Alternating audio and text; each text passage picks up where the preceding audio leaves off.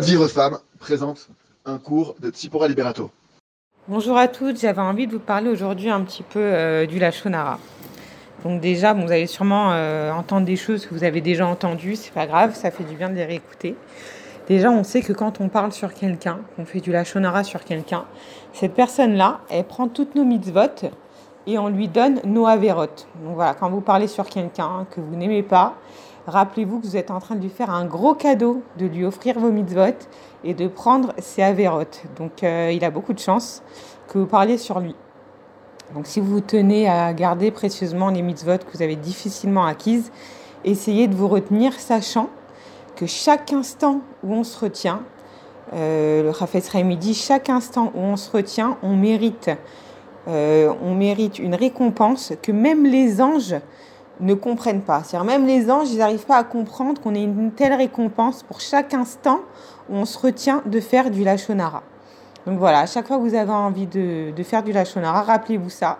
Chaque instant où vous vous retenez, vous êtes en train de gagner une récompense. Chaque instant, on ne parle même pas de chaque minute.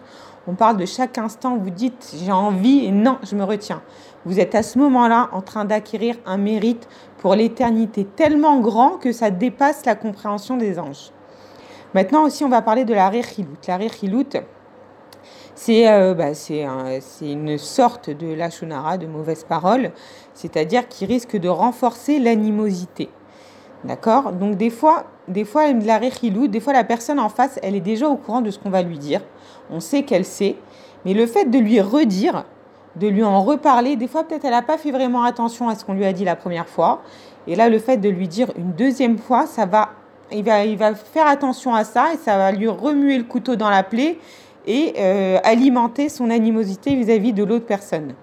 Donc ça aussi, c'est interdit. Même si la personne elle est déjà au courant, on ne cherche pas à en reparler. Maintenant, comment faire tes chouvas sur le lachonara? Parce que bah, le lachonara, c'est ça y est, une fois que c'est dit, c'est dit. C'est rentré dans le cœur de la personne et, et bon, ça, ça y est, c'est rentré dans le cœur de la personne. Maintenant, le Ravarouche, il nous dit que la qu'on est jugé sur notre volonté, sur notre volonté et pas sur nos actes. Donc comment on fait? Mais maintenant, c'est trop facile de dire j'ai la volonté, mais j'y arrive pas. Ok, d'accord, mais ça veut dire quoi avoir la volonté? Ravarouche, il dit, c'est de prier tous les jours un quart d'heure, au moins un quart d'heure sur le sujet, d'étudier le sujet et de prier sur le sujet euh, tous les jours, tous les jours, jusqu'à ce qu'on ait réussi à éradiquer euh, ce Yetzirara qu'on a. Donc comment on fait si on, réalise qu'on a fait pas mal de la shonara, qu'on aimerait faire teshuva dessus? Eh ben déjà on dit à Hachem, voilà Hachem, j'ai fait du lachonara aujourd'hui sur telle et telle personne, je regrette sincèrement.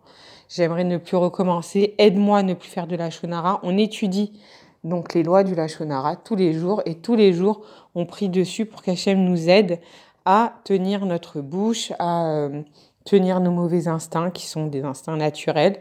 C'est quelque chose de difficile à maîtriser. Il n'y a que l'aide divine vraiment qui pourra nous aider. Et si Hachem voit qu'on a une vraie volonté sincère, donc c'est-à-dire qu'on prie tous les jours dessus, qu'on étudie le sujet, eh ben, il nous aidera à en sortir définitivement. Pour recevoir les cours Joie de vie femme, envoyez un message WhatsApp au 00 972 58 704 06 88.